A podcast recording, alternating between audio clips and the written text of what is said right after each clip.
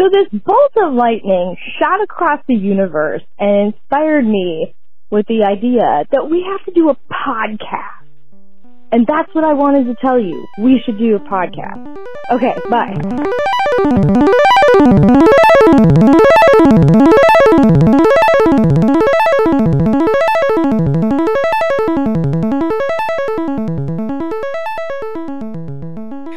I did it!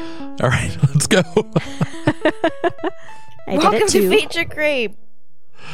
I mean, settle down. Oh, right. Uh, um, built-in microwave. Semicolon. Semicolon. Uh, transhumanism number three. We finally did it. We are doing it right now. Where it's happening. Yes. Yeah. Um. Yeah. So let's uh let's get into it. Um, where where did we pick up from? So last time, uh, if you're following the series, um, not that you must, um, or that it's that together, but we've been trying to kind of make them progressive. Um, last time we talked about uh kind of we continued this discussion around transhumanism um, we talked about using technology to improve our own biology through design in order to improve the existence of humans um, and then that was it kind of the overall that's the overall theme. And then we're talking we talked about last time i think we talked about um, kind of the history of transhumanism and the people who uh, developed right. the definitions we're using today. Um, also possibly talked we talked about alzheimer's sharks but that's you know a digression or a diversion or a tangent. I don't know. It was possibly related. Anyway um, trans transhumanism too uh, which i believe we published on the 4th of uh, january 2021 so that's uh, if you're interested you can go back and have a listen to that one um, yeah so here that brings And- us up to yeah go ahead I owe you two an apology because I fell down on my executive assistant job. I have listened to Transhumanism 1, but not Transhumanism 2. It's okay. I Yeah. mean, I think you can like get or not get a lot of this podcast, and you end up in exactly the same place. yeah yeah yeah I think all it means is that if I manage to say something that got said in Transhumanism 2, you should just Oh. say, We've already talked about this. We'll have to move on. Y- yeah I well will not remember. Yeah, I was gonna say you're not the only one who's gonna fall to that particular folly. Um, I'm pretty sure we're gonna repeat ourselves several times. Um, yeah, there's uh, yeah, um, Maybe, maybe for our tagline for the podcast, we should change it from like narrow and hate focused to redundant, narrow and hate focused. how about like redundantly narrow and hate focused? yes, Perfect. Making it into an adverb. Yeah, Um, exactly. so yeah, so when I did the outline for the thing today, I I didn't do the outline. I just lifted the outline right from Wikipedia because Wiki's fucking great and it's a for it's a lovely place for like somewhat superficial discussion yeah, because they organize things well and there's lots of links and things to follow. So I just basically piggybacked theirs or just I just imported it into our notes. So there's um five uh, four things that we'll talk about um, the theories of transhumanism, the aims of transhumanism, uh, empathic fallibility, and also the ethics of transhumanism. And so the first, uh, the first sort of section is the theory, um, and there's some debate over whether transhumanism is a branch of posthumanism, and whether or not the philosophical movement should be conceptualized with regard to transhumanism. So, posthumanism is a philosophical movement, and people are trying to figure out how that relates to transhumanism or what the relationship between them is. Um, so, like, religious frameworks would place um, transhumanism as a subsection of posthumanism. Um the it says here that a common feature of transhumanism and philosophical posthumanism so something that both of them share is the the idea that um humanity or humans in as individuals will eventually evolve into a separate species um a separate intelligent species and that uh will either render humanity obsolete or will just totally supplant it as a new thing, which I find uh, kind of interesting. I mean, I guess like when you think about the fact that we are not we're Homo sapiens, we're not the same species of human as Neanderthal, but it's like in that case, it's not really. I don't know that it's necessarily fair to say that who who has genet who's genetically related to Neanderthals. Anyway, that's a whole other separate conversation. Yeah. um, I don't Because I'm think trying to that fig- quite fits the theme today, but right. I- I well, mean- I'm just thinking like in terms of how species evolve, and like Ned and I talked about how you differentiate one species from another genetically and scientifically, yeah. taxonomically, and so I'm trying to think like if the claim the the sort of Christian um, conservative and progressive critics are claiming that transhumanism or like a, co- a common future is that transhumanism will supplant humanity as we currently know it. I'm trying to make sense of, of that. So Yeah. the thing that popped into my head, and a, a quick amount of googling says it's not just my head, but whether that gives it any serious validity is up for discussion. right. Is if we define humanity by its limitations, we age, we die, we forget. If transhumanism is designed to counteract those failings, mm-hmm. then the possibility exists to have something that was human, but that isn't human anymore. But I think that only works if you define humanity by its failings, right? Or by its things that you would try to counteract with transhumanism. And I'm not convinced that that premise is super valid or unbiased. So I don't I don't mean to necessarily endorse that definition, but I I Right. could see how you could get from one to the other using that framework. Gotcha. Yeah, that makes sense. Yeah. Um, I can you say that again? Your the first part of it, I, I wasn't quite. I'm not sure I fully understand what you're saying. if you define humanity Yeah. by its limitations, right? Humans die, humans forget Oh. things over time, Mhm. humans age, um, humans can only carry certain weight. Mm-hmm. Uh, all we could keep going, right? Right. Right. If if transhumanism is designed to counteract or get rid of those failings, at some point, participation in the transhumanism Mm-hmm. movement Yeah. makes you fail to fit the definition of human. That Because is- you don't said do those really things. well. Right, right. Okay, yeah, I see what you're saying. Um yeah, and I I I tend to agree with you and I think that's um yeah, I mean it is I was actually just kind of when we were talking about when when you I think part of the reason I was having trouble following you is my mind was like wandering into its own tangent of which I think is in line with what you're saying. Um which I was thinking about how the the issue is like at some point you're making these decisions to um, move into the transhuman space where you're like like talking about like modifying yourself or um, taking a cognitive action to change the course of like natural evolution by um, making some direct like human man-made modification to your own biological destiny. Um, and so the question becomes like there's sort of a a sort of value system of like whether that's better or worse. Um you know like like you said like whether you're kind of talking about like oh because i can lift more and now i'm better or i'm i'm more superior all of those are like a very narrow kind of like value system. Um and i and i don't I, i'm not saying dana that's what you're saying. I'm saying like within the context of that that thinking is like i'm like thinking about it and thinking well the really interesting thing to me is that this is transhumanism kind of reflects this um this nature of being human which is that we're as far as we can tell um, we're the only species at least on planet earth that we're aware of that has such a direct cognitive effect on its own evolution.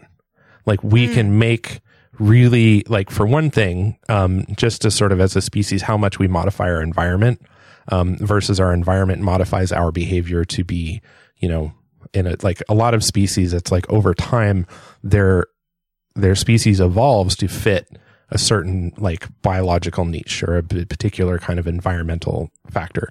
Um, that's not to say many species. I mean, you look at like ants or bees where it's like they heavily modify like their home environment, right? And so they create this like artificial safe space. Like beavers. Yeah, or beavers. um, the, it's just how we're able to like so critically think about it and have this like sort of cognitive basis of like being like, I'm gonna, I'm gonna make the decision to, um, you know, make this biological modification to myself or make this like transhumanism movement to move away from like standard human.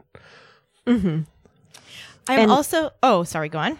I, I was just going to say again, like the fact that I can understand why you would say transhumanism is posthumanism doesn't mean I think it necessarily is. And it Sure. hinges on a really specific definition of humanity. Like, I actually do think that there are some interesting questions in there. If I can pull up a digital representation of everything that my eyes have ever seen, I'm not sure that I am still human and I'm not sure how my brain handles that. If I don't die, I'm not sure that I am human and I don't know how the world handles that. Right. But if right. I can lift twice as much weight as I could before, I'm probably still human, right? Like there Sure. are Yeah. Yeah, there's this that's huge range of things that we can alter and you have to decide that humanity hinges on one of those things. this is like for me this illustrates what i was like i think we were both thinking kind of the same thing at the same time for me this sort of elucidates a tension between the differences like what what separates transhumanism from just extreme performance enhancement? Like is it some kind of a like uh, a margin of error? Like if i can double my strength is that still within the realm of possibility of human so that we would call it merely enhanced but not an inhuman amount of strength? Like where do you draw the line Um, and to make it a little bit weirder, and this touches a little bit on something that you you folks were discussing in transhumanism one, just in the sense of like, are you testing things out on yourselves or are you testing th- things out on your offspring? One of the ways of thinking about it is whether you've modified yourself or whether you've modified your genes. Mm-hmm.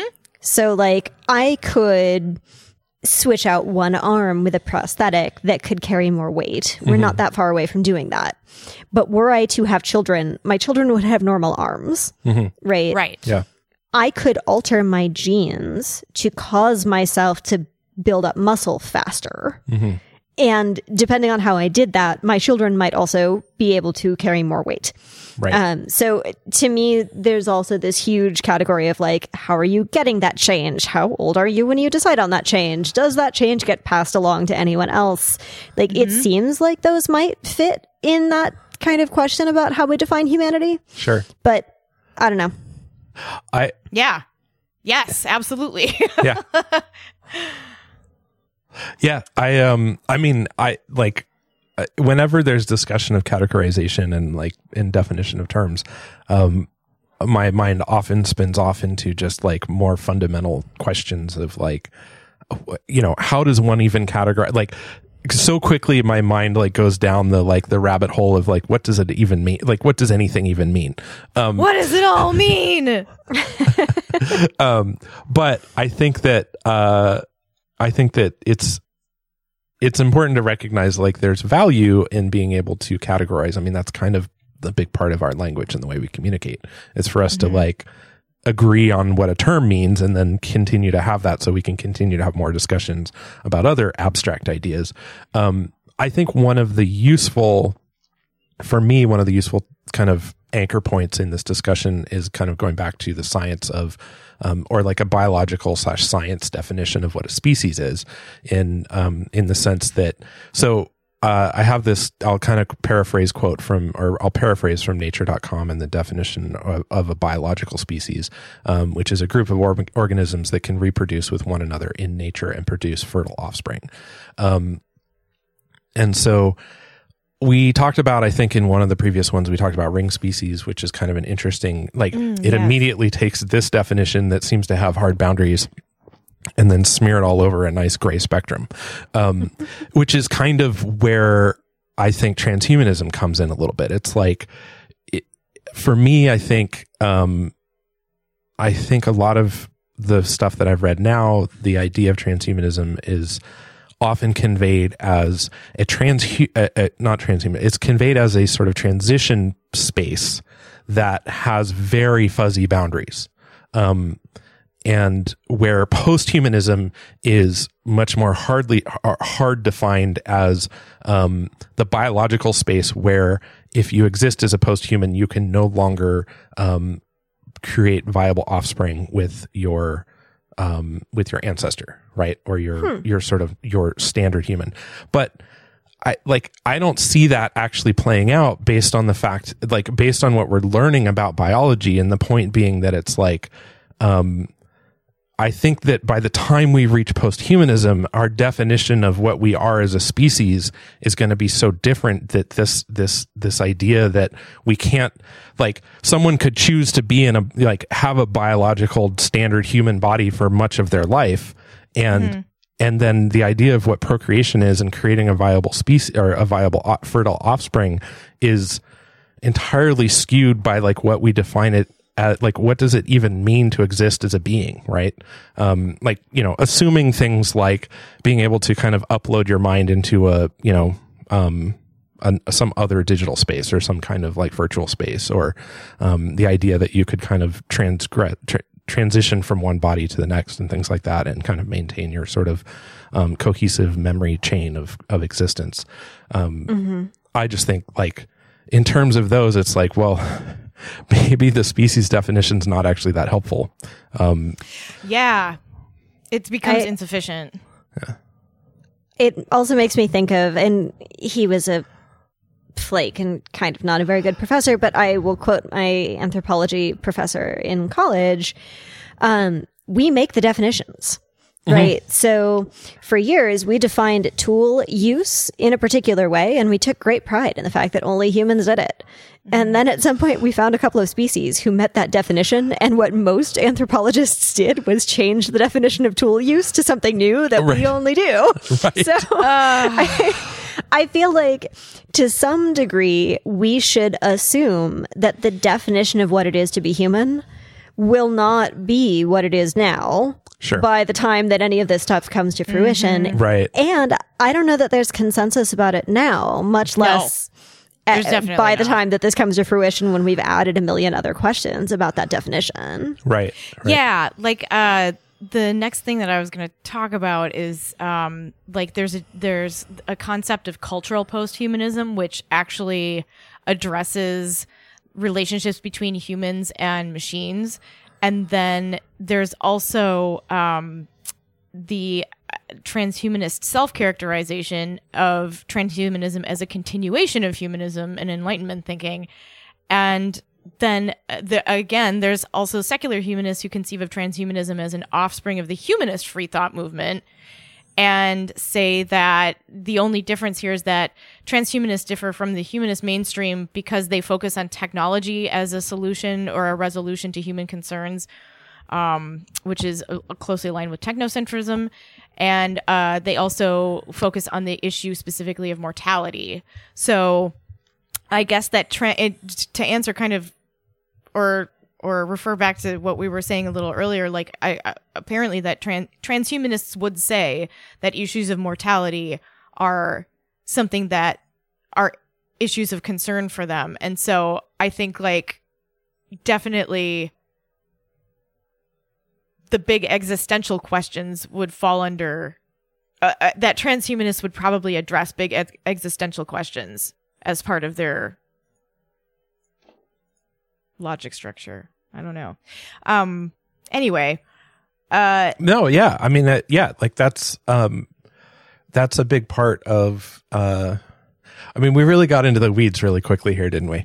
Um, Sorry. Yeah, no, no, that's no, not at all. That's uh, it's uh, there's that's the whole point other, of it. Like yeah, and there's other people too. Uh, it says here they just it's it just lists as progressives. Yeah, who have argued that posthumanism, um, regardless of how you think about posthumanism, what it amounts to is a shift away from concerns about social justice and toward more um, self-centered uh, attempts at transcendence, hmm. um, hmm. which is a, a really interesting thing to contemplate. I guess I had like it seems so obvious as I'm as I'm reading about it and contemplating it now, but it's not something that I ever arrived at as a question that I had prior to right now. Like, Yeah. hmm The other thing that occurred to me, or the question that came up to me as we were talking, is um, Ned, you were talking about basically interbreeding, right? Like, Yes. is the definition of a human and a transhuman, uh, or a human and a transhuman that they can no longer cannot interbreed. have- right? And what I then wondered is at that point, do we assume that humanity ends because it's so much better to be the improved version, or do the two exist in parallel? And then if the two exist in parallel, it seems like we have two different options. One is kind of artisanal human, right? Like I know Yeah. it's like the like the Amish, right? Or Sure. um, I know it's not as good. I know I could do more, but there's something fundamental here that I don't want to give up, and it's important to me, so I'm going to stay here. The other less fun one is poverty, right? Like it Yeah. costs money to improve myself, and I may not be able to. Right. Um, but it it seemed to me like there's it's probably foolish to assume that just because the transhumanism movement could make you quote better that means that you will out compete all of the humans by default right away or in any sort of a fast Yeah. So I, I mean, there's a lot to unpack there. Um, there's Sorry, again, no, I no, no need to like. further into the weeds I think you touched on a lot of the things that I think about. Like one of the th- questions, of course, is competition. So, um, purely from a sort of survival competition point of view, um, if that's if that's the um, if that's the reality of transhumanism, then it's going to be messy and difficult, right? Because um, you're going to have pe- like entities competing against each other, and, and there's going to be an arms Yes. race and all of that. Um, Put a pin in that because Yes. I've got something to say about that later. okay. Um, there's also the issue of um, li- like I think what you were kind of alluding to, or what you're saying, and I think we're we're kind of seeing the same thing here, or thinking about the same thing, which is that um, it's an issue of choice. Like if in an ideal world, your cho- it, you have the choice to be in any of these states. You can be in, you know, in the more conventional transhumanist, post-humanist state of, you know, heavily modified, let's just say, you know, robot body or whatever, or some some kind of construct versus a sort of quote nat- natural existence of the standard human, right? Or as you kind of eloquently put it, the um the sort of boutique or what what did you use? The i think i said artisanal artisanal yeah like the Say artisanal like having the artisanal so like human. human experience right? And um i think for me i think that a big part of transhumanism is about having that self um autonomy and choice to make those decisions. Um it, like i would argue that there could be a place like we maybe already live in a sort of transhumanist existence which is that we have not everybody, as you pointed out, there's these financial barriers and like practical barriers where it's like, no, you may not, not have access to this, but, um, but some people live in that space where they have access to quite a lot of, um, ability to genetically and physically modify themselves in ways that they see fit to make themselves feel or represent as they feel, right? Um, either Definitely. externally or internally. Um, you know, I mean, a lot of like, you know, we live in a world where we have access to more and more drugs that modify even your own mental thinking, where it's like you can have more say in how you feel every day and how you ex- experience the world. Um, so I don't know. Anyway, I, I just feel like that you touched on some great things there. So, Meg, you wanted to put Thank a pin in that and maybe come back to the, uh, What? Yeah. So what this reminds me of is when, uh, uh, like, the um, the pharmaceutical arms race yes. for mentally performance enhancing drugs. Mhm. So like uh th- like the kids in your high school get Dexedrine and Adderall because they ha- and Ritalin because they have ADHD and then somebody else realizes like, well, I don't have ADHD but I can think a lot faster when I'm taking those and oh shit, my SAT scores go up. So now if you're not prescribed those, you have to go into a black market situation to obtain them because the kids who do have them are going to outscore you on the SAT, and so you're bound into like it's it's a it's an it's an arm it's it's exactly an arms race. It's if you are forced out of competition by the omission of those substances or those modifiers or whatever, then you're either going to be in a permanent underclass or you're going to go to a, a black market scenario to obtain the same competitive advantage. Interesting. I've never thought of it that way with Adderall in particular, in part because uh, the only time that I ever experimented with taking it, it made me feel awful, and I was in no way more productive or more likely to score well on the SATs. So. Fair. I have never felt any pressure.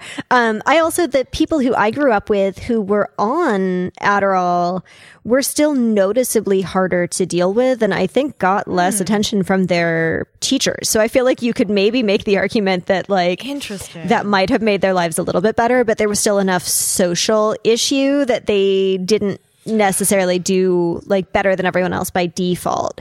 sure. Just because I can think of counter arguments to the situation that you brought up doesn't mean the situation that you brought up doesn't exist. It just Let me- means there are a couple of different ways that that can play out. Yeah, let me let me rephrase because I think you're right. So let's say there's two people who don't uh, like. I don't need ADHD medication because I don't have ADHD, but if I take it, I can uh, like it boosts where I normally am up in terms of how quickly I think and how many separate chains of thought I can have going at one time and how much output results. But Cool. it's like a it's like a it's a bell curve, right? It goes Mhm. up and then it, it like sh- shoots up and then it's like a steep drop off after that. So, like Adderall specifically, I don't necessarily know that I would advocate anybody take it unless there's a really good reason. But um anyway, uh I just recall through direct experience that there were ripples of panic amongst the overachievers in high school when it was clear that some overachievers were able to get their hands on stuff that would make you potentially perform better. And when you're talking about kids who are like trying to outrace each other, it's like, oh, it, it, can can it boost my score from 1380 to 1410 on the SAT? Then I'm gonna like risk it. You know what I mean? Yeah. Because Yeah. these are the kids who are under high pressure to high perform anyway. Yep. And so I just see that becoming maybe the in uh, like in that particular example, the influx or the the pathway to acquiring is through kids who need it for medical reasons, and kids who don't need it for medical reasons are like, I'm going to Harvard. you know what I mean? Or like they are seeking out a competitive advantage. Maybe it it would be very difficult to judge without revealing who was taking drugs illicitly to pass the SATs, whether or not it was working and by how much, right? Um, yes. But But, I can for just- sure, there are people who tried that strategy and who, at least anecdotally, feel like that strategy is what got them their SAT score. Like, I don't think there's any arguing Right. about that. Yeah. So I I can just see that translating into like a, a whole bunch of scenarios where some other competitive advantage becomes available, but the access to it is a classified or a racialized or like some other uh, genderized like access point. point, and so Mm-hmm. anyway, workarounds. Well, uh, um, I feel yeah, go ahead. I feel like it's a little bit analogous, and we're getting into seriously hinky social territory here, but I feel like it's a little bit analogous to trying to figure out how to integrate uh, trans individuals into competitive sports. Yes, Because you absolutely have an undeniable difference in, say, muscle mass that is altered through the pr- some of the medications that are being taken or some of the processes that are being undergone, but they're not being altered so completely that the person in question necessarily fits easily into either of the mm-hmm. existing sports organizations that they want to participate in. And the possibility for this to happen in a million different ways across a million different uh, fields, not just competitive sports, it seems pretty clear when Yeah. we're talking about transhumanism and the ability to enhance anything from strength to intelligence to uh, length of existence. Uh, I guess lifespan was the word that I was looking for there. Um, Yeah. whatever, whatever, whatever it is that we're increasing or that we're messing with. yeah, I, I mean, I think this brings up um, kind of uh, like you know if if we kind of step back a little bit and look at the the sort of bigger picture of it, which is that um, the question becomes uh, the issue of co- like the nature of competition in within ourselves, right? Like you know, we're in com- competition with other species. As a species, we've won that fight pretty well. You know, I mean, the time will tell whether we won the fight against microorganisms or not. But um, you know, we continue to exist, and and so I- I think this kind of goes this, this links this uh, our transhumanism series with um, designing dystopias, which is to say that um, Yeah.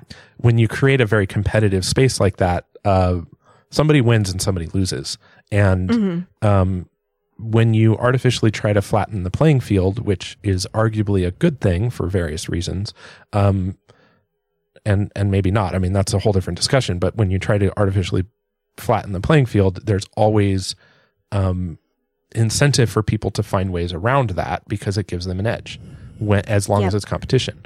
Um, I can think of some situations where that actually is maybe so in sailing there's um there's something called one design racing where the idea is that everyone races the exact same boat design um, so that it's very equitable. And so the only place to really compete is in your ability to sail that kind of vessel.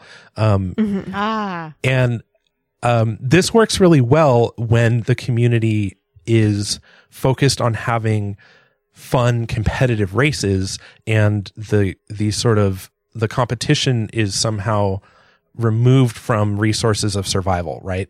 Like it becomes um i think generally in the racing community i don't know if you guys have been following the um America's Cup, but recently, so uh, the the U.S. boat had like a major wreck, and all the the other two teams basically showed up and gave all their resources to make sure it didn't sink, so they could con- continue to compete in the future races. Because the whole point of it is that people want to have they want to have that sort of that kind of competition as opposed to um and so as soon as the playing field was so skewed that they're like well that's not fair like everybody stopped and is like okay let's let's make sure they get what they need so we can all get back to doing the thing we want which is having this very tight close race. Um, that's obviously not the case in schools and in our sort of competitive societies. Like i Our liar meritocracy. yeah um and so i just think like it's a it's a I, I don't have an answer. It's just clearly a problem um that transhumanism doesn't necessarily address.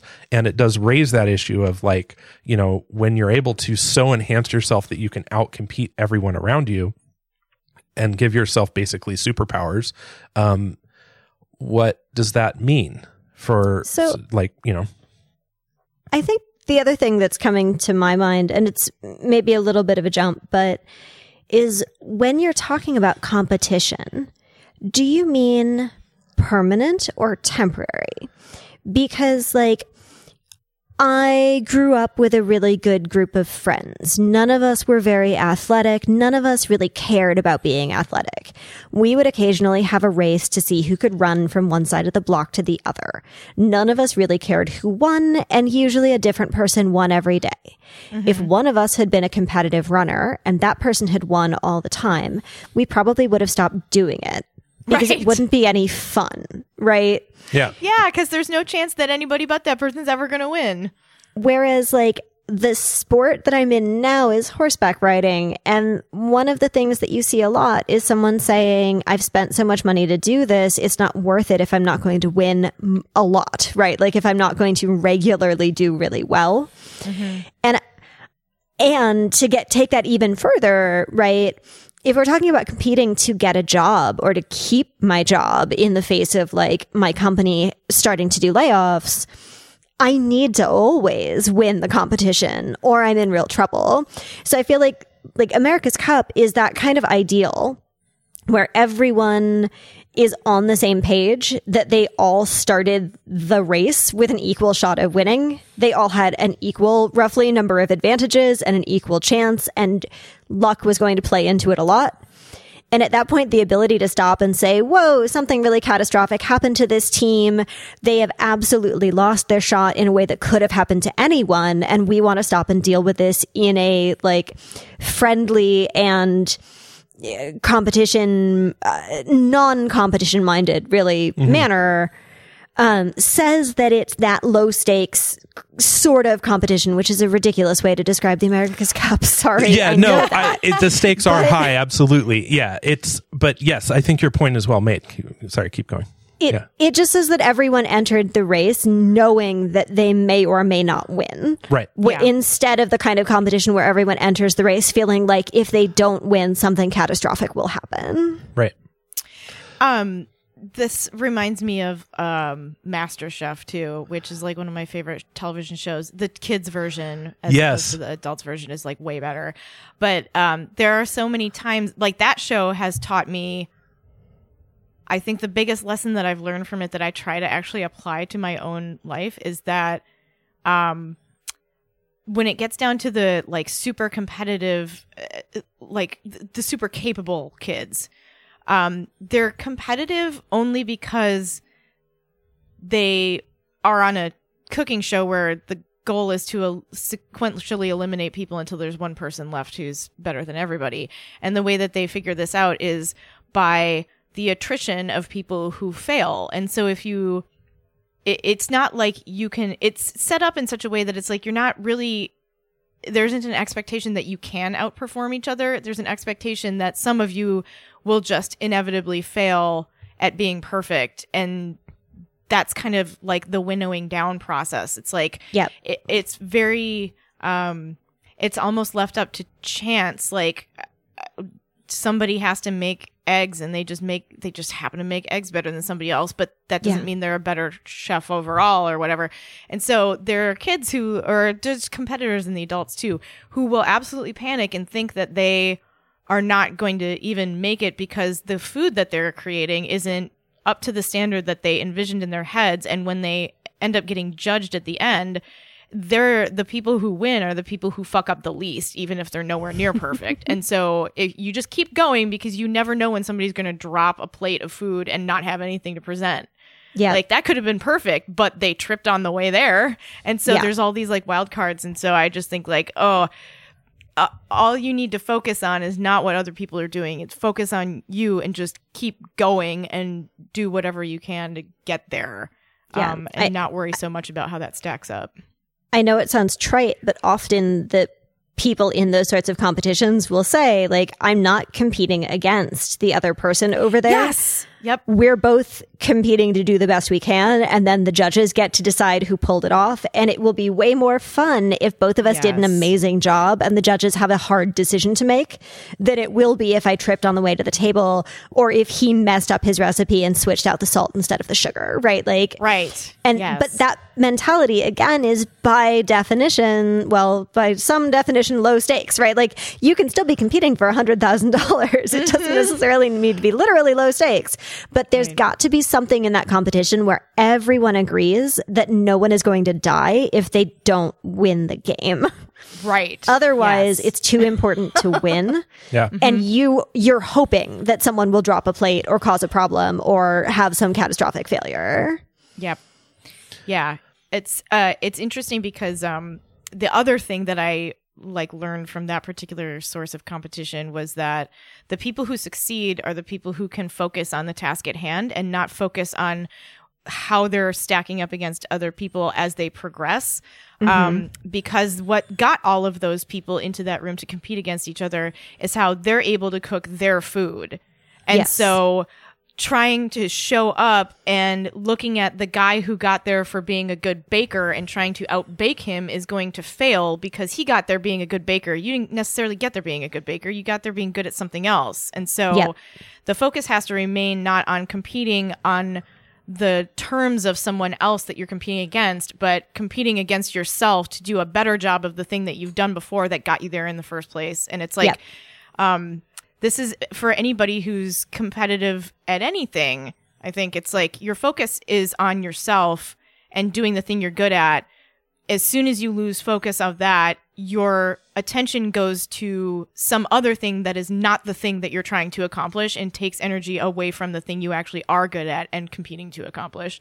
Yes, And so, absolutely. like, maintaining your focus is it's like a hard but a hard, a, a good one lesson, I think. yeah. Um So, not super transhumanism related, but just interesting to kind of tack on to that. The sport that I compete in right now, start eh, you start your ride with 100 points, and the judges take away points with every mistake you make. Oh, harsh. Ah, yeah. Okay. And one of the really interesting things that happened recently was that for the like sixth or seventh time, someone got a score of 100. Whoa. The, Whoa, the judges basically said it is impossible for anyone to do better than that. And our competition world has gone completely batshit trying to decide whether or not that's the coolest thing in the world or a sign that our scoring system is terrible. Right, right. Yeah. Watching everyone be like, there's no way that that's the best that anyone could ever have done. That's bullshit. That's not okay. That's not fair. Um, or 100, that's amazing. That's so cool. That means that it's worth striving for 100 because it's actually fucking possible, right? Like the fact that the, the responses to that scoring have been so different Yeah. Mm. to me says a lot about how people think about winning or losing Yes. in, Yeah. in that particular sport. Yeah. Totally. Um, Although I think that we've just created a framework where the people who ought to be striving for transhumanism should feel like they don't need it. But then we get into the problem that at that point it's all the rich kids who are just fucking with their own bodies Yeah. because they have the money for it, not the people who would actually benefit from being able to carry more weight or survive a little bit longer or be less likely to get sick. So like now I think we've tied ourselves in a little bit of a knot with regards to transhumanism. Well, I think um, one of the things for me that you've really hit on that I think really makes is a is a really important point to stress as far as like um, a distinction between kinds of competition is the one of survival versus other stakes. Um, yes. and I think for me, the real big issue for me is um, is the competition of survival versus not like versus anything else. Um, Yes. if if we're competing for um like basically what i'm getting at is like competing for resources that are not life sustaining and like personally part of my like you know my sort of personal inner circle of of existence um less very not threatening to me right? Like i'm not a very competitive i i don't like zero sum games and there's a lot of them in this world. So um i don't you know it's not a big thing for me. But um, when we're talking about competing for life existence and your right to exist which a lot of people are doing right now um, transhumanism becomes much more sinister right especially when you're talking about like you know um, people who have a lot of money can then guarantee the, their progeny both having lots of money and more power but also to be both like physically and mentally superior in lots of ways. And so they can just continue to like dominate the sort of economic and sort of social sort of ladders of of power and wealth. Um, Sure. and that's Now- where it's it's trickier. Yeah An argument that you can make to counter that, at least to some degree, is that technology becomes less expensive with practice. So you could expect that once the rich kids had learned how to do it and they'd figured out how to do it more cheaply, that other people would have access to it and that potentially no one would have access to it if the rich kids hadn't gone there. But I, don't know that that excuses I my only issue with that is having it major feels advantages. it feels very dangerously close to trickle down economics. Yes. I I think Um, if I see there's If we're distinctions, but Yeah. sorry, yeah. to me, Yeah. if we're going to assume that the only way to get there is if some rich kid pioneer goes first, I guess that's a price we have to pay in order to move forward. But it sure seems to me like we should be looking for other ways to move forward Yeah, rather yeah. than taking that for granted. Right. And I mean, that has, I mean, that, you know, at this point, we can get into the discussion of, um, like, you know, at least Western culture and our sort of our economic existence and, um, you know, having more disparity versus less disparity and all of those things and whether there's a sweet spot and, you know, all of the issues of like, moral relativism of like what's good versus what's bad and like you know all of that like and i think those are strong arguments. Like i don't i don't disagree that um if we had I- I don't disagree that at least in many ways, um, having a more um, like communist approach to resource management can stifle the ability to have have exploration of those spaces right? Like there is there is something about a single person having a lot of access to wealth that allows them to do some ridiculous shit. Um Yeah. whether that's like- good or not is a separate question but i don't disagree with you. Like i think that a lot of the stuff that we have um eh, yeah absolutely. Like technology is a perfect example that like really the economy of technology scales really well. Like the more you know the fact that we can m- many of us can have these cell phones um is a testament to the ability to you know scale scale technology right Yeah. Um, I mean, granted, we're we're all in a category that allows us to goof around Yes. on a podcast on a regular basis, but yeah n- none of us are in a position where we could have afforded the audio equipment that we're using right if it had cost as much as it cost even 10 or 20 years ago. yes absolutely Right? Like that's a really excellent example of yes yeah uh, of technology becoming less expensive as it becomes more widely used and gets perfected. right I don't mean to be the rich kid apologist today, but just to add one extra layer of complication, hmm.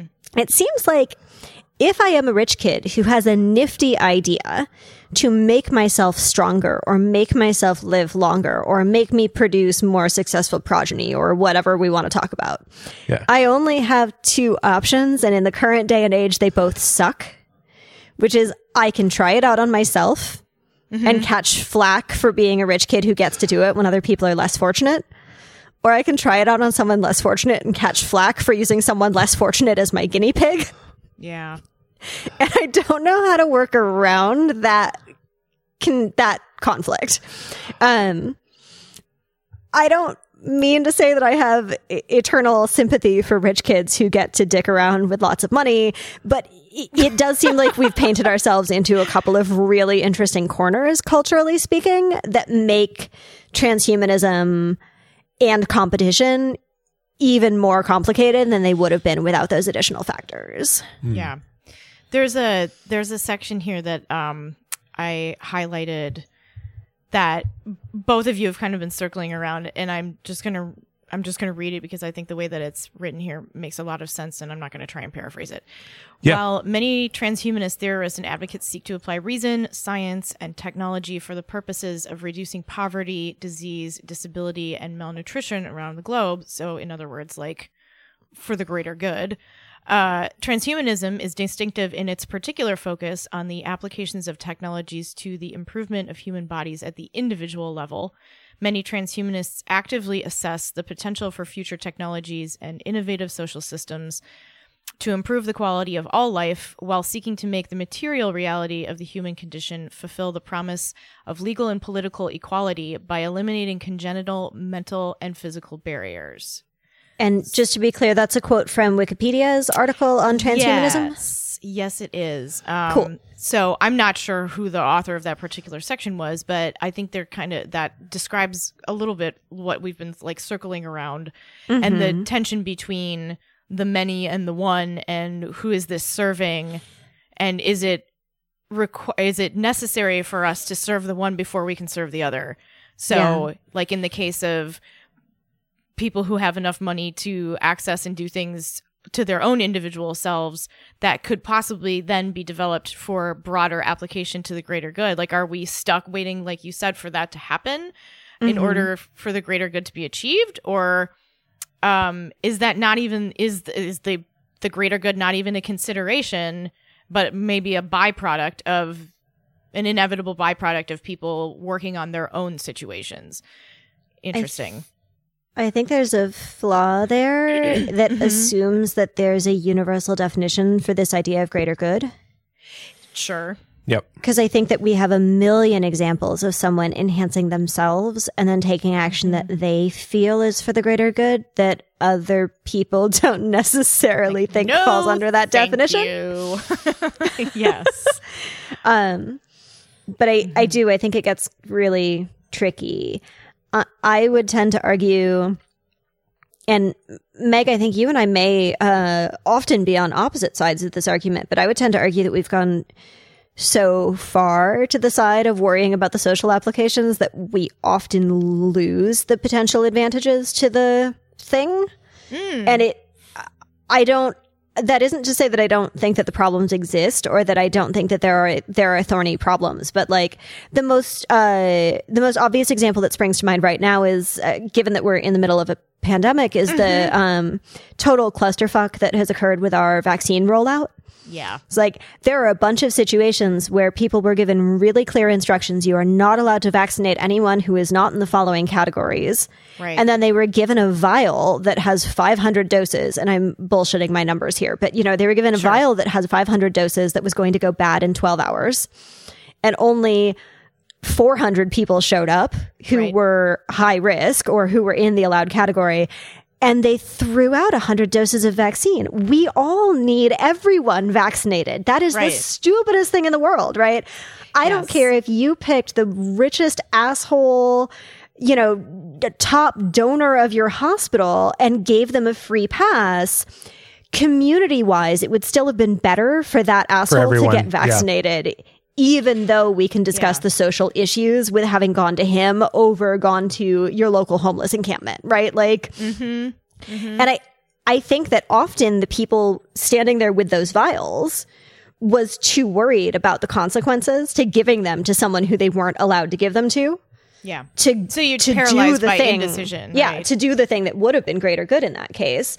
Um, and I, I have no idea how to solve this problem, right? Like I don't, I don't say that because I think the answer is that you vaccinate the person with the most money. Uh, but I also don't know how to move forward with any of these things if you are so interested in fairness or equality that you lose out on opportunities to protect or enhance everyone along the way. Yeah. Yeah, no, that's super um that's super timely. And like interestingly, I faced this dilemma the other day because the clinic that I have been going to for a really long time uh occasionally will end up with doses that need to be used before people who are technically first in line can get there to use them. And if they don't give them to people basically that day it's going to go bad. And so my Yep.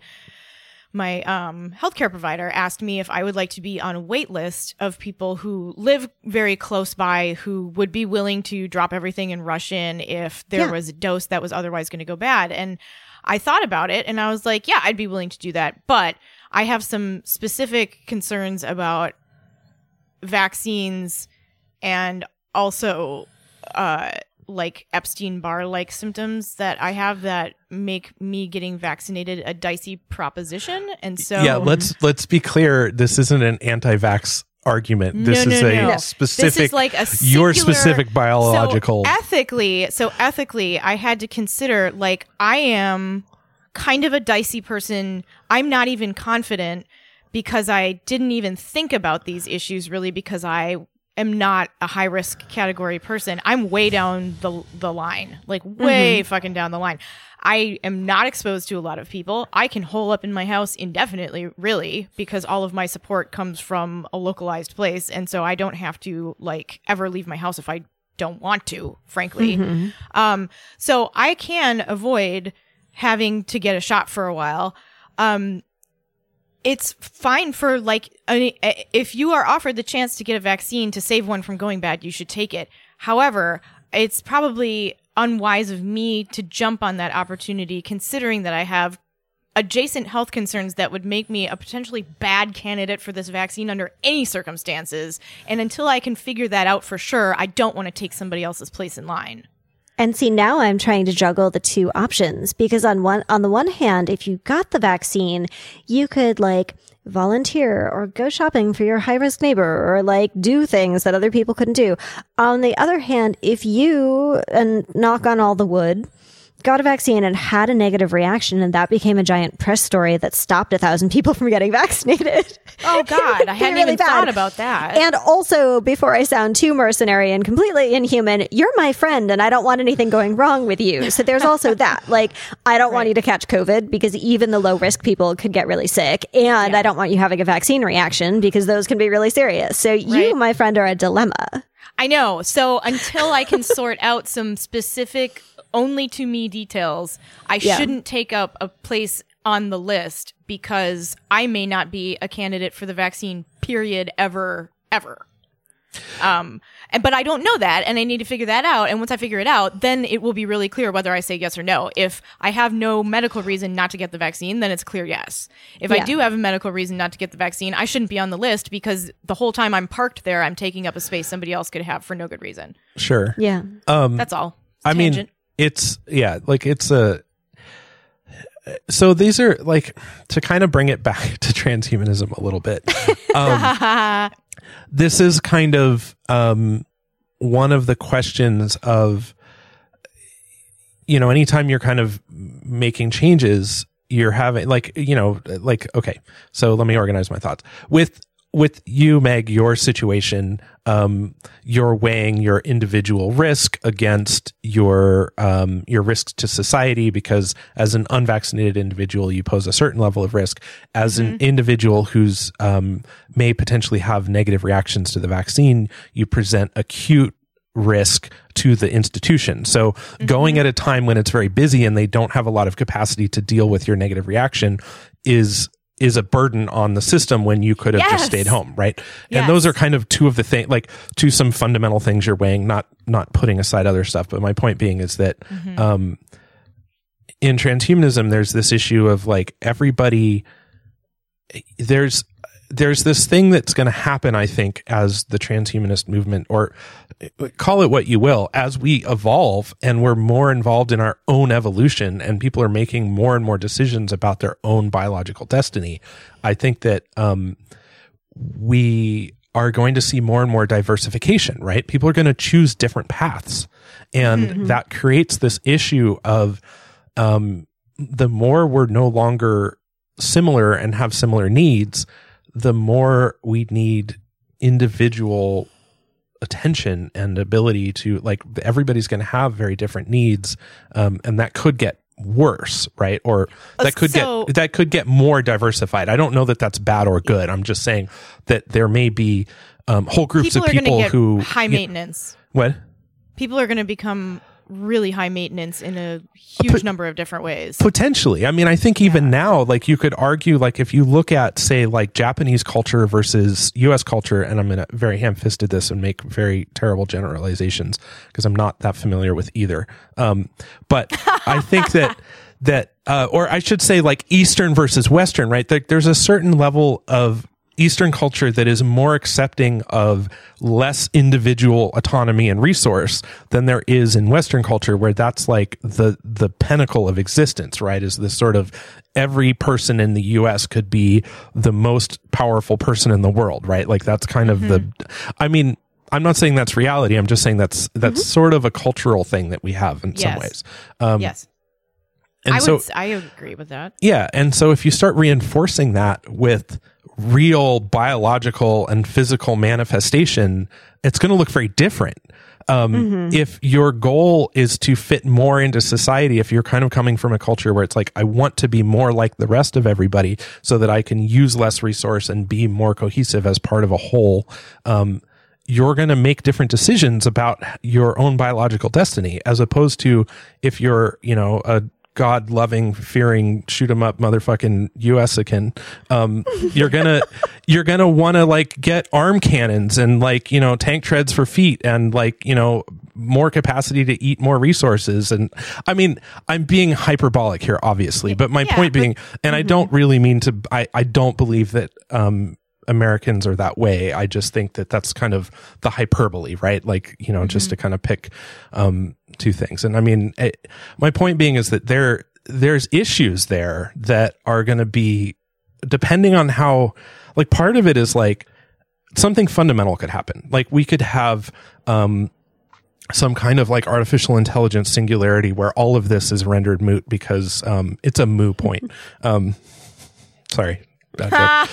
um, because you know it, like you know you have some event where it's like you know drastically reducing population size worldwide or um, you know we we make some technological breakthrough where most of this is rendered irrelevant because you know there's a new resource that we're more interested in than time and energy right um, or frankly, because things go bad enough that we stop having money to throw at this problem, right? Which Yes, is another exactly. thing that could happen. Sure. Yeah, exactly. So, um, I think that it's, uh, I think transhumanism is a very interesting place to have these kind of discussions as a framework. Like, I'm something I've been, one of the things why I was glad we kind of started this whole series in the first place. But Yeah. Definitely. I think part of what people envision when they talk about this stuff is it, it kind of an inherent system of checks and balances, which mm-hmm. May or may not exist, right? Like, Ned, you brought up um, Cyberpunk 2077 Yes. in one of the earlier episodes. Yeah. So there's this concept of cyber psychosis. Sometimes when people get implants, they go crazy and start killing people. We don't really know why. It seems to have to do with the number of implants. It's not super clear how it happens, but you have to be willing to take that risk in order to get an implant. Socially, in that world, there would then be an implication that someone with a lot of implants was being a little bit selfish and was taking some pretty big risks. And Yes. that pressure might cause you to get fewer implants or to be selective about what you did. Mm-hmm. Also, just from a self preservation standpoint, once you go crazy and start shooting people, the military comes down out of nowhere and they either kill you or they cart you off for treatment. And it's totally unclear whether or not that treatment is in any way effective or pleasant, right? So, mm-hmm. from a self preservation standpoint, it's a dumb idea to get so many implants that you fall to cyberpsychosis because you you lose your your humanity and you don't know what what'll happen next mm-hmm. Yeah. if we assume that anything that we might do in the real world will have a similar system of checks and balances where staying purely human gives you the least likelihood of unexpected, unintended, unintended consequences, maybe that's a good enough incentive to be human. Mm-hmm. The unfortunate reality, though, is that being human subjects you to a bunch of really unpredictable, potentially unpleasant uh, things. So, like, unless tra- the unless transhumanism does none of the things that we hope it will do, mm-hmm. it will probably be advantageous to go down that road because you will probably be less likely to go blind, go deaf, die of cancer, right? All of those unpleasant things. So, like, mm-hmm. the fantasy idea of checks and balances or the straight up like economic checks and balances if I can only afford so much Yeah. may or may not actually come into play the way that we like to kind of cast it or the way that we like to think of it as as a really kind of convenient way to keep people from going totally overboard. Mm-hmm. Oh, that's kind of that's fascinating. uh, yeah, I, I, I like, um, I like Reminds me this- of like when yeah. you have too much plastic surgery, your face just falls off. Yes. right? Yeah. You have to pick what what are you going to do? How often are you going to do it? How saggy are you willing to get? Right. How much risk are you willing to accept that your nose might fall off? You're exactly right. Yeah. yeah it's um it's so interesting like the issue like as we talk about this i keep thinking about like um there's the specifics like like you know okay if we had a certain level of new biological like you know biomedical advances where we could kind of reach like some level of say like cy- cyberpunk 2077 levels of like body modification and enhancement um and and how like that that would have its own problems. Whereas like okay but if we were just shoot way past that to the point of like um you know unimagined you know existence changing modifications to yourself like um you know superhuman enhancements to your mind and the way you think and the way you experience the world and all of those things and how each each side sort of stage and I don't even know if the endpoint of this sort of like trans or like post-humanist like kind of immortality um, is a reasonable, reachable, or even anything what I might imagine it to be, right? Yeah. Um, and so the like it's interesting. Like we have real world problems now with say plastic surgery, sur- surgery, plastic surgery, um, being you know having its own issues of ethics and individual you know problems and how that's progressing and it's better than it used to be and outcomes are better and um, you know all of those things and you know not to um, leave out like you know the uh, the sort of transgender community of like how much they want to both have social impact or like social freedom to be themselves, but also biological freedom to be themselves, right? And and I- Right. you know, and I can't speak for them, so I may be ham fisting this, but um, but my point being is like it's interesting how um how many like nuanced problems there can be depending on where you are in this mm-hmm. period of time like moving through like we have our problems that our parents generation didn't have and Right. Yeah. the- you know the generation coming after us they're going to have their own issues of of these same kinds of discussions and problems I also think the other thing that just occurred to me that's tricky about the whole conversation that we've just had is we are assuming transhumanism by choice, like that this is just something that happens as we get more technologically advanced and as we have more options. Like you opt into it, like, oh, I would like to have Right. a bionic Yeah. arm or whatever. Not like you get to have a bionic arm because you're going to work in a mine. well, or and this is you know silly sci-fi, but you know if there's a meteor coming that's going to hit Earth and we need to upload our consciousness into the tiny you know. Uh, rocket that can leave Earth fast enough because we can't go colonize Mars yet. Like, Right. that's going to be its own form of transhumanism, and it is not going to be what we expect. And we will then be deciding whether we do that or whether we die, right? Like, that's a totally different set of math. Um, yes. I think we're we're running into some really interesting uh, comparable situations with climate change, mm-hmm. where like we may reach the point where deliberately setting off explosions or trying to alter weather patterns or sacrificing some parts of the land in order to make other parts more livable mm-hmm. is going to not be some like super interesting philo- philosophical hypothetical conversation that we can engage in but it's going to be live or die like we either do that Yeah. and maybe we fuck it up and we all die, but maybe we succeed and we don't all die, or we sit around until we all die, right? Like, Yep.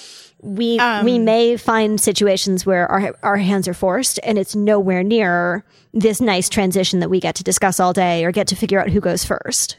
Yeah, like I I was thinking about this um, because if you're if you approach the current approach as we just discussed was uh, um, with the excerpt that I read is that transhumanists assess the potential for future technologies and so they are looking to the future to try to fix fix problems of the past. So when you're eliminating congenital mental and physical barriers, you're eliminating something that has been a problem already and you're trying to stop it going forward so you don't have to deal with that problem anymore.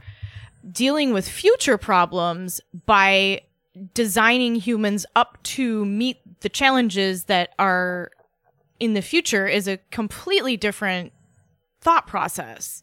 Yes. Like i- in one, we're trying to enhance ourselves to overcome something, and in another, we're trying to enhance ourselves to meet the level required to just continue existing. And in Um, all of them, we're making a ton of assumptions about what Yeah. needs fixing and what could go wrong and what might be needed. And right, like, Right. I mean, I can think of a real world example of how this is happening right now. Um, in the States, we've got this issue of people not wanting to wear masks, and we have this existential threat of, or this external threat of death, um, which is to say, you know, COVID 19 has killed over 400,000 people in the US now. And um, as of this recording, I believe. And yes, you are correct. the question like you know what happened f- was that previously we had no you know there was no overriding leadership of our country that said hey this is the way it has to be. And so there was no action taken to prevent that. Whereas now um we're in a situation where it's like okay everybody has to wear a mask. That's it. That's the law right? Like that kind of thing Yeah. which is a far cry easier than everybody has to be killed and uh, have their consciousness uploaded into a rocket and leave the planet um, and we can't even manage everyone has to wear masks. yeah, and that's my point is it's like, you know, this is a very temporary infliction of it it is an infringement on your rights. Like no one's debating that, I don't think. Um the question of course is like whose rights are more important? My right for freedom from dying or your right to kill Right. me? Like, you know, those are Yes. different issues, but um the question of course is like it's it- this is I think in some ways there's extremes of problems that we've already been facing and will continue to face like as a as a as a kind of culture right? Like we're going to have to deal with um our ability to react to or make you know make hard decisions as a society or not. Well, in my weird brain, you've just made the argument that anyone who wears a mask is already a transhumanist because they are making decisions based on the past for the future that alter the genetics of Yep. our race, right? Because some people will survive and some people will not. And unfortunately, it's not as straightforward as the people who don't wear masks will die, right? They will also infect other people. But like, this situation will have a genuine impact on who makes it into our next generations and Yep. what choices they make and what they teach their children. And that's a really clunky, non exciting, non sci fi type of transhumanism, but it's probably still transhumanism in a way.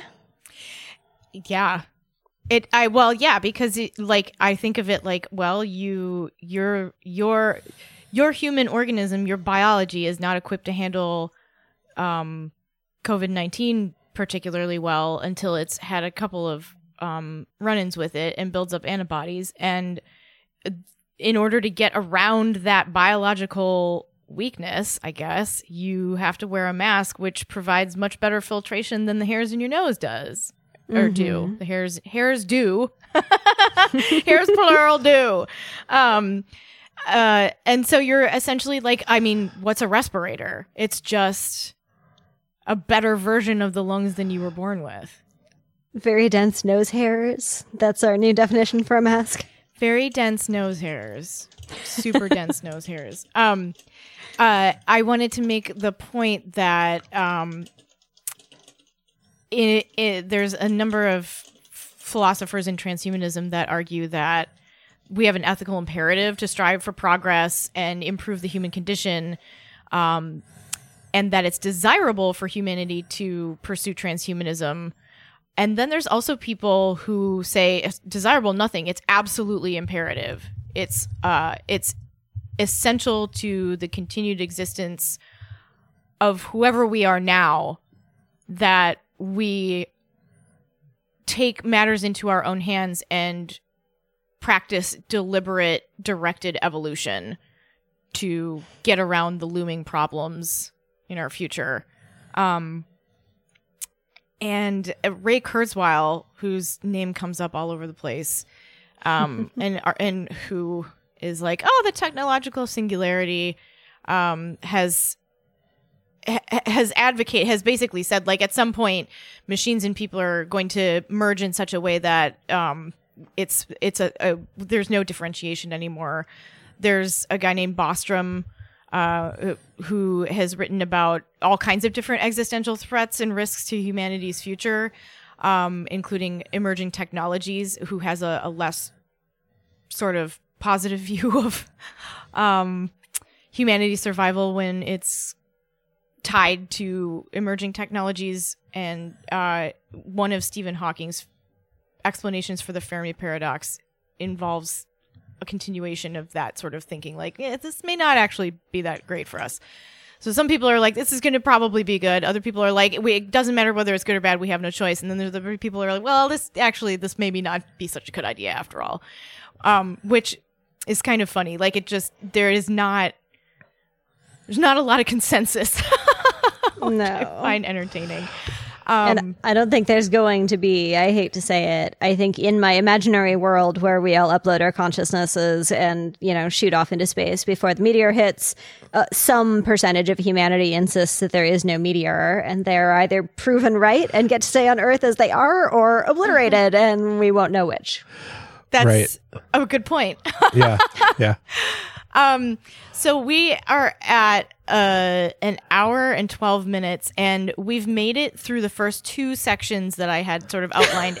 The next two are Yeah. empathic fallibility and con- and um conversational consent and ethics. And there we could probably go on for quite some time about those two and so I'm wondering if we should just do a transhumanism four and move that over to the next discussion. I, I I think that's probably a good idea. Um, if Yeah. you do have a few more minutes, though, you did bring up the Fermi paradox, which I feel like you can't just drop that and not at least mention Yes. what that's about. Um, Okay, do you want to? Because you probably are. Because you're so interested in it, you probably have specific things that you want said about it. I well, I know about it. Um, I don't. I don't want to say I have a lot of things to say about it. I just wanted to at least say what it is, and then if you have, if you guys have more to contribute, by all means. Ah, okay. Um, yeah. I mean, I can't. Did you? Do you want me to like read the actual definition? yes, yeah, that'd be perfect. Yeah, Okay, so there was a there was is a physicist it, uh, Enrico Fermi, and um, he the this paradox that he outlined is named after him, and it's the contradiction between the lack of evidence for extraterrestrial civilizations and the various high estimates for their probability. So, um, they have some bullet points here. The following are some of the facts that together serve to highlight the apparent contradiction. There are billions of stars in the Milky Way, similar to the Sun. With Right. high probability, some of these stars have Earth like planets. Many of these stars, and hence their planets, are much older than the Sun. If the Earth is typical, some may have developed intelligent life long ago, i.e., before us, because they've been around longer and they're very similar to us. Some of these civilizations may have developed interstellar travel, uh, a step that we are currently investigating. getting yeah. towards. Yes, we're currently Yep. investigating.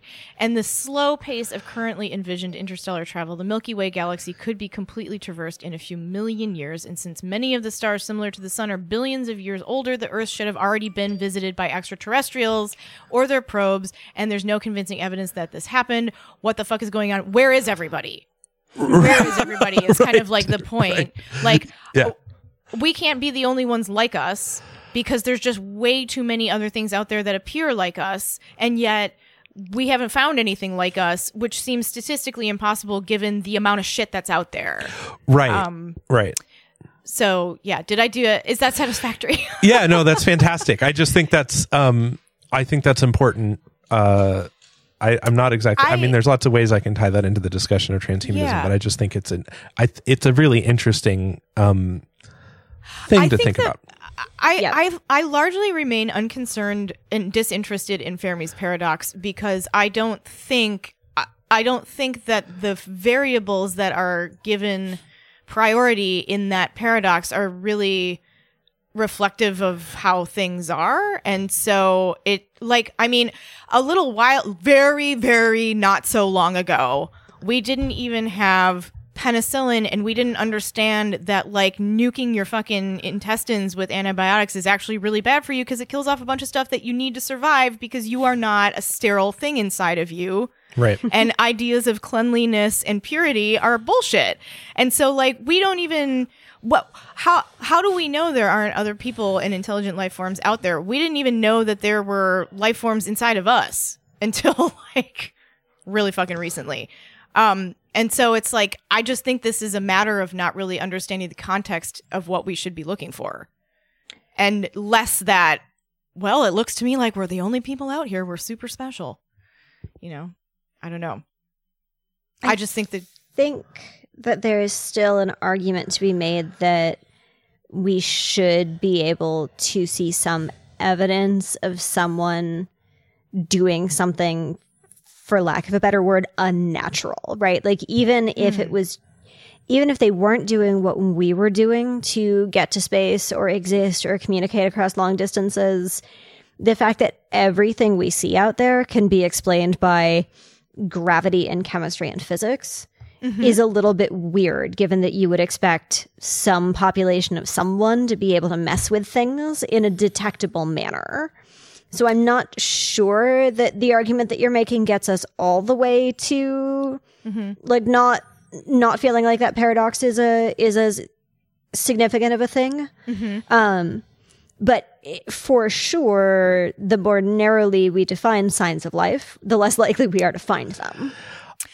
Right. Like, okay. So, what I, I guess an example of this would be like if you're listening for a whale's heartbeat and it only comes once every like however many seconds, right? Mm-hmm. Sure. And you're listening for a mouse's heartbeat, the rate of like change from one to the other, like h- how if if what you're expecting is a space of time between heartbeats of a mouse and you look and you're like, nope, nope, still no heartbeat. Nope. And you look and your your rate of checking against another phenomenon is like too the intervals are too short, you'll just miss the bus.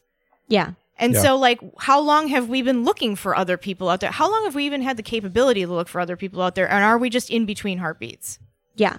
And that's a really good question. Um, just real quick to um, close some of the loops earlier. Mm-hmm. Um, if anyone's wondering, Meg was uh, was listing the was quoting the Oh, yes. Wikipedia article on the Fermi paradox. Yes. Um, and then Fermi died in 1954.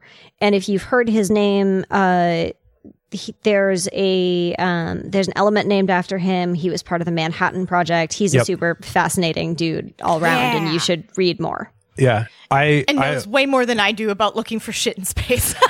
also, um, I just wanted to, I, I think to answer Meg, your maybe implied question earlier of what I might have to say about the Fermi paradox is that yeah. um, I often use it to point to when people want to talk about the existence or non-existence of extraterrestrial life because it is a very good central focal point for that discussion because there's lots of discussion about it and research that's gone into it. And I often mm-hmm. find people have thought about it a little bit but haven't realized how much people have already thought about the problem. And you can save ah. yourself a lot of time and energy by at least making yourself familiar with where people have thought and what conclusions they've drawn from that so that you can start from a place of like educating yourself. Um, I've read a little bit about it. I'm not super up to snuff on all of it.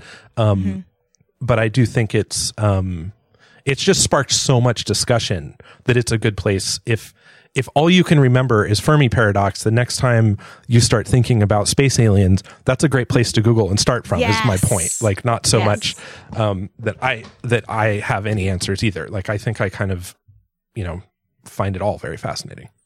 I also really love it because talking about like critical thinking and common sense. Yeah. It's a really nice example of that not being as simple as we think, right? Yes. Because Yeah. we can apply really excellent critical thinking and come up with a bunch of reasons why we probably aren't the only intelligent life. But at the end of the day, common sense comes in and goes, wait a minute, where are they? Right. And now we have this kind of fascinating paradox that it comes from two equally brilliant, equally reasonable approaches to the world, right? Like it Yep. really is not as simple Yes. as if we all just thought logically, we would all agree with each other all the time. Right. Yes. Right. Yes. totally.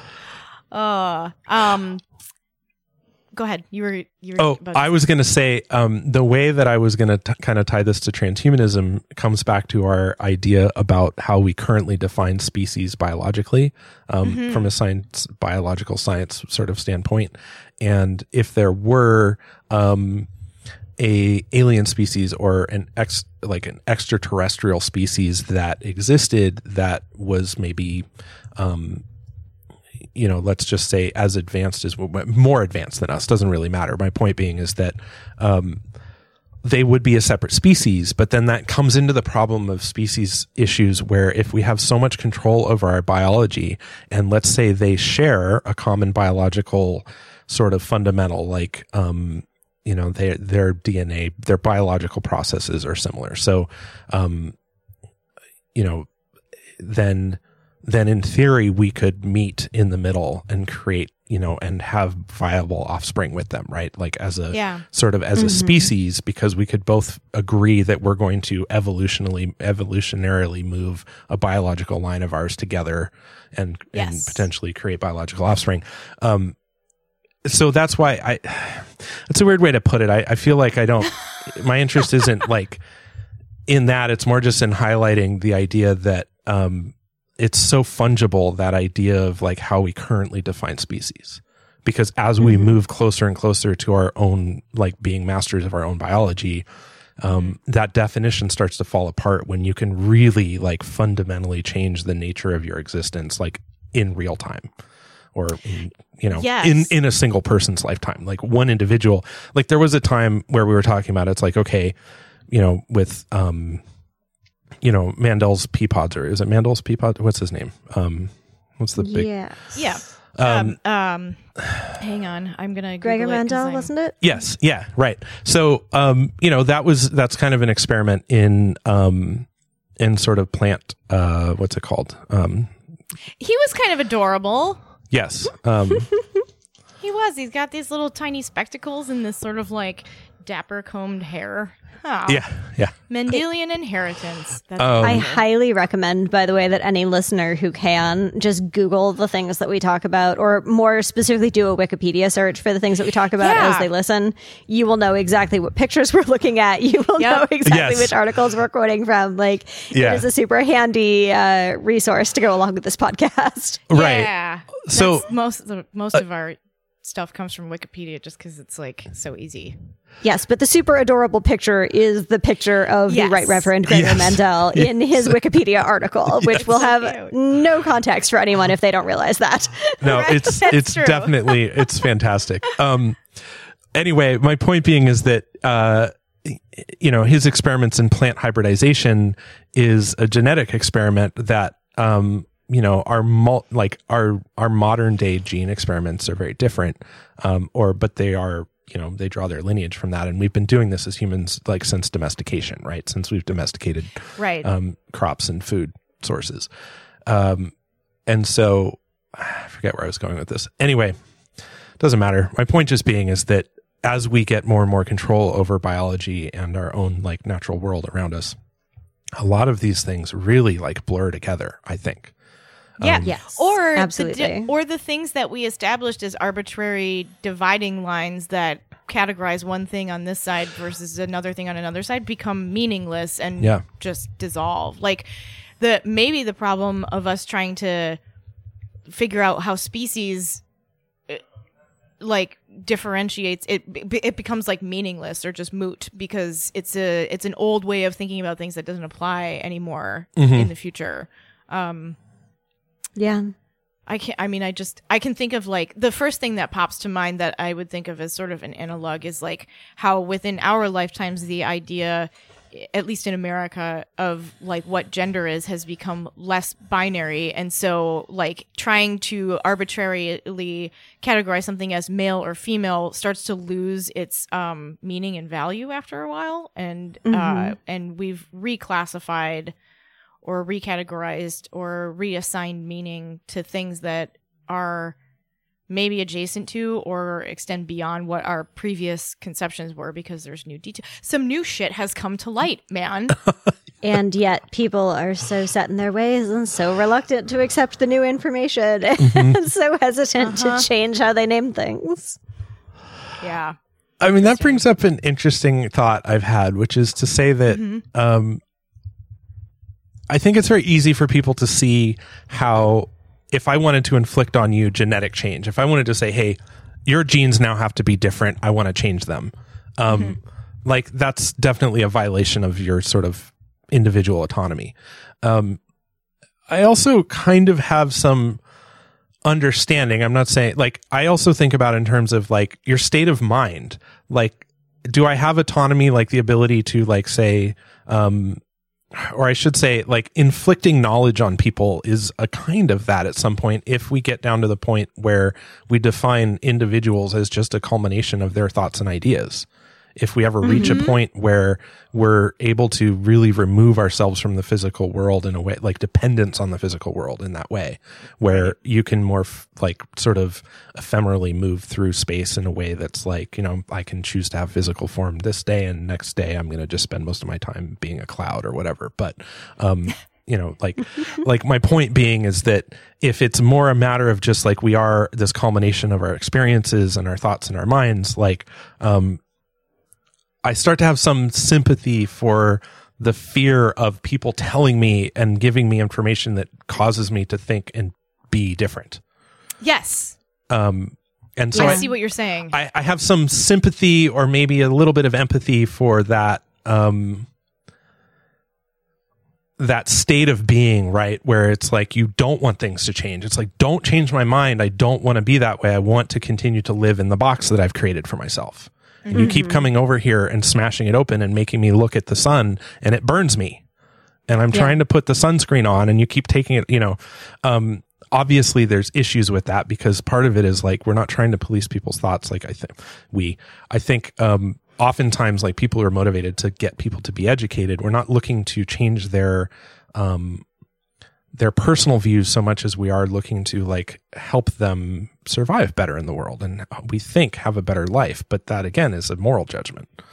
Yeah. Um, that you know who knows but oftentimes it's more it's more fundamental than that it's like look just stop fucking infringing on my rights like you establishing that box for yourself inherently means that you have to inflict on everyone else this state of mind so that they can continue to behave the way you want Right. which is the real issue but um anyway i don't know it's uh anyway i think i think we've We, yeah, we're doing really important work here. yeah i think we've done a good job and i think this is a, a very long one um This Uh, did good, you though. guys did you guys have more uh do you folks have more to add I'm good. okay The, the last detail that I didn't cover that is included right before the section on empathic fallibility and conversational consent is the distinction that people presume that transhumanists are all trying to become immortal vampires, which is not necessarily the case at all, and that uh, there was a um, this this really fascinates me. I'm going to look this up.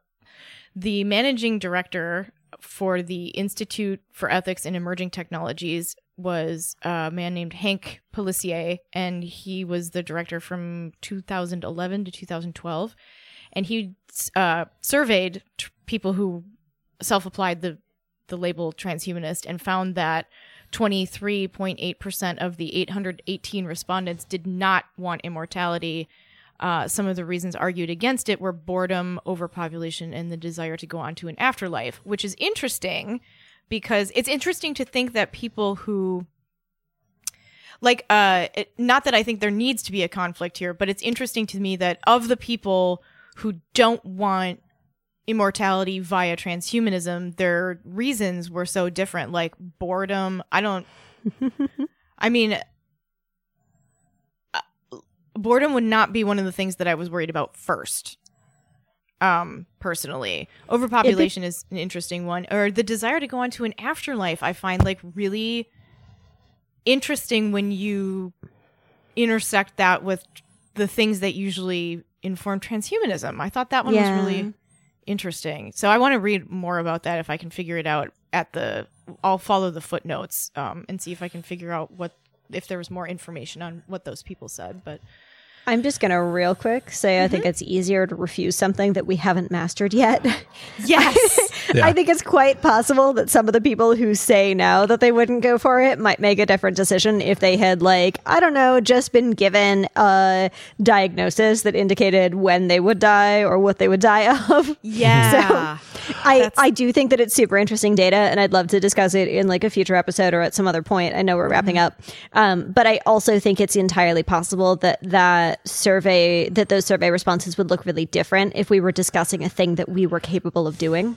totally. That's such a good point. Yeah. I, I mean, I, that makes me think of, um, in one of my psych classes in college, there was, uh, some discussion about the morality of, of being immortal. And, um, I was in favor of having, you know, having the choice of mor- immortality. And, um, and people were really like everyone in the class was like really upset about it. And they were like well it's unnatural. And you just like you want to live forever like it sounds miserable. And i was like i that my point was i don't want to live forever. And it really changed the discussion when i pointed out that i'm not asking to live forever. I'm asking to have the choice of it. Yes, which is Oh, very thank different. The saying that. choice to Yes. choose when you end your own life is very different than saying you're condemned to live forever or you're condemned to die at some random point. Um, Yeah. But having the choice between those two changes everything. And a lot more people were like, well, hang on now. I want to change my answer because I didn't realize, you know, because they've already put a lot of their own precondition into it. Um, You know, and obviously I'm like, if you're saying the condition is I either live forever, which means that my entire existence never changes and I am the way I am from now to eternity, obviously I would not choose that. Um, that's insane. But, you know, there's a middle ground. If we're discussing this other option, that sounds way more appealing. There's also, and I think at this point we're talking about like total sci-fi territory. Sure. Yeah. But do you mean I cannot die and I will exist forever? right. Or do you mean I do not have to live a natural lifespan? Because Exactly. one Yes. of those sounds a lot more appealing than the other. yes. Mm-hmm. Yeah, exactly. Yeah, Um, as soon as you said that, like, cannot die, I just pictured me, like, somehow weirdly existing as just like a body floating in space after the Earth implodes or something. Yes, Yeah, like yeah. me out Totally. here in the blackness all by myself forever. Yeah. That okay, so now all of a sudden the boredom aspect of not wanting this suddenly makes sense to me. yeah, yeah. yeah. I was going to say boredom actually would figure pretty high on my list. Um, Oh. I I think that overpopulation ranks highest on my list of concerns. Me too. Um, but the logistics of trying to be immortal without getting caught being immortal without dying of boredom and living dying without being very bored without dying uh, living by yourself on a mountain somewhere get really complicated Yeah. yeah. yes. Yes. I mean, Oh, there's. that's so the- oh, go ahead. I, I that's that's just super funny. Yes. Yeah. It's good stuff. um, yeah. I mean, there's whole discussions about that, and maybe we should save that for another podcast because there's um the ethics of of bringing another another being into existence is a whole a whole thing. Um, Yes. that I think a lot of people just take for granted as perfectly natural and normal. Um, Yeah. There's a I- lot of you. I'll never say it straight to your face, but I disagree with your choices. and can i put a pin on something that Yes. uh, i'd love to revisit at some point but also we really do need to wrap up yeah. um, it occurred to me that in uh, some ways, if we assume that the choices we make make us stronger or weaker human beings, um, you can make a bunch of really interesting arguments about whether procreating makes you stronger or weaker.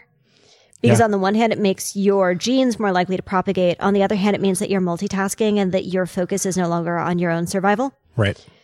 So uh, Yeah. that that popped up to me as something really interesting. As like if Yeah. I had chosen to have kids, I there would be decisions that I wouldn't be able to make or that I would have a harder time making Yep. that uh, would feel very different. And I think that that ties in in some really interesting ways around like is a transhumanist making improvements to the species or to the culture or are they making improvements to themselves as an individual? Right, right.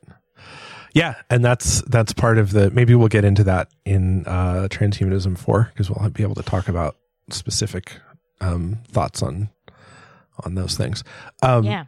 all right. So to wrap up, we need to do the color of the day. Um so oh my god. Oh my god. Oh my I know. I went. I'm. I'm very excited about this one. So our color choosing team um, put this one together, and I just got it on my desk. So uh, Okay, great. the color of the day is, uh, and I'll throw it in the um, chat momentarily. It's science blue, and the values blue. for science blue are um, uh, RGB values. So zero, one, zero, two, two, zero, four, um, and this color is. Let me put it in the chat and see if I can share with you guys. Um, here we go. I can't wait to see it. I can't wait to see it.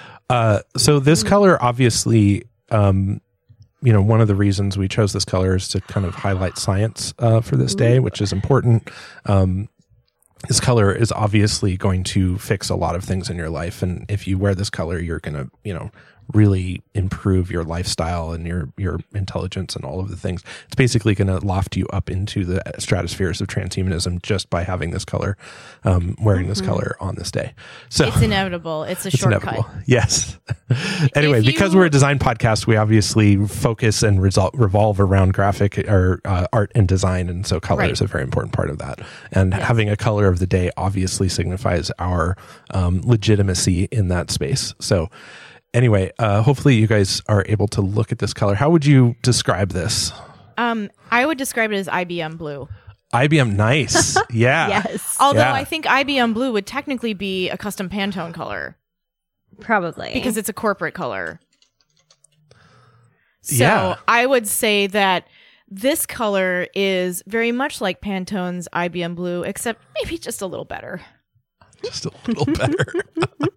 in some intangible, sciency blue way. uh huh. Maybe maybe the I would take that. specificity of this color is what makes it gives it a competitive edge over the other blue, uh, the other color design blue.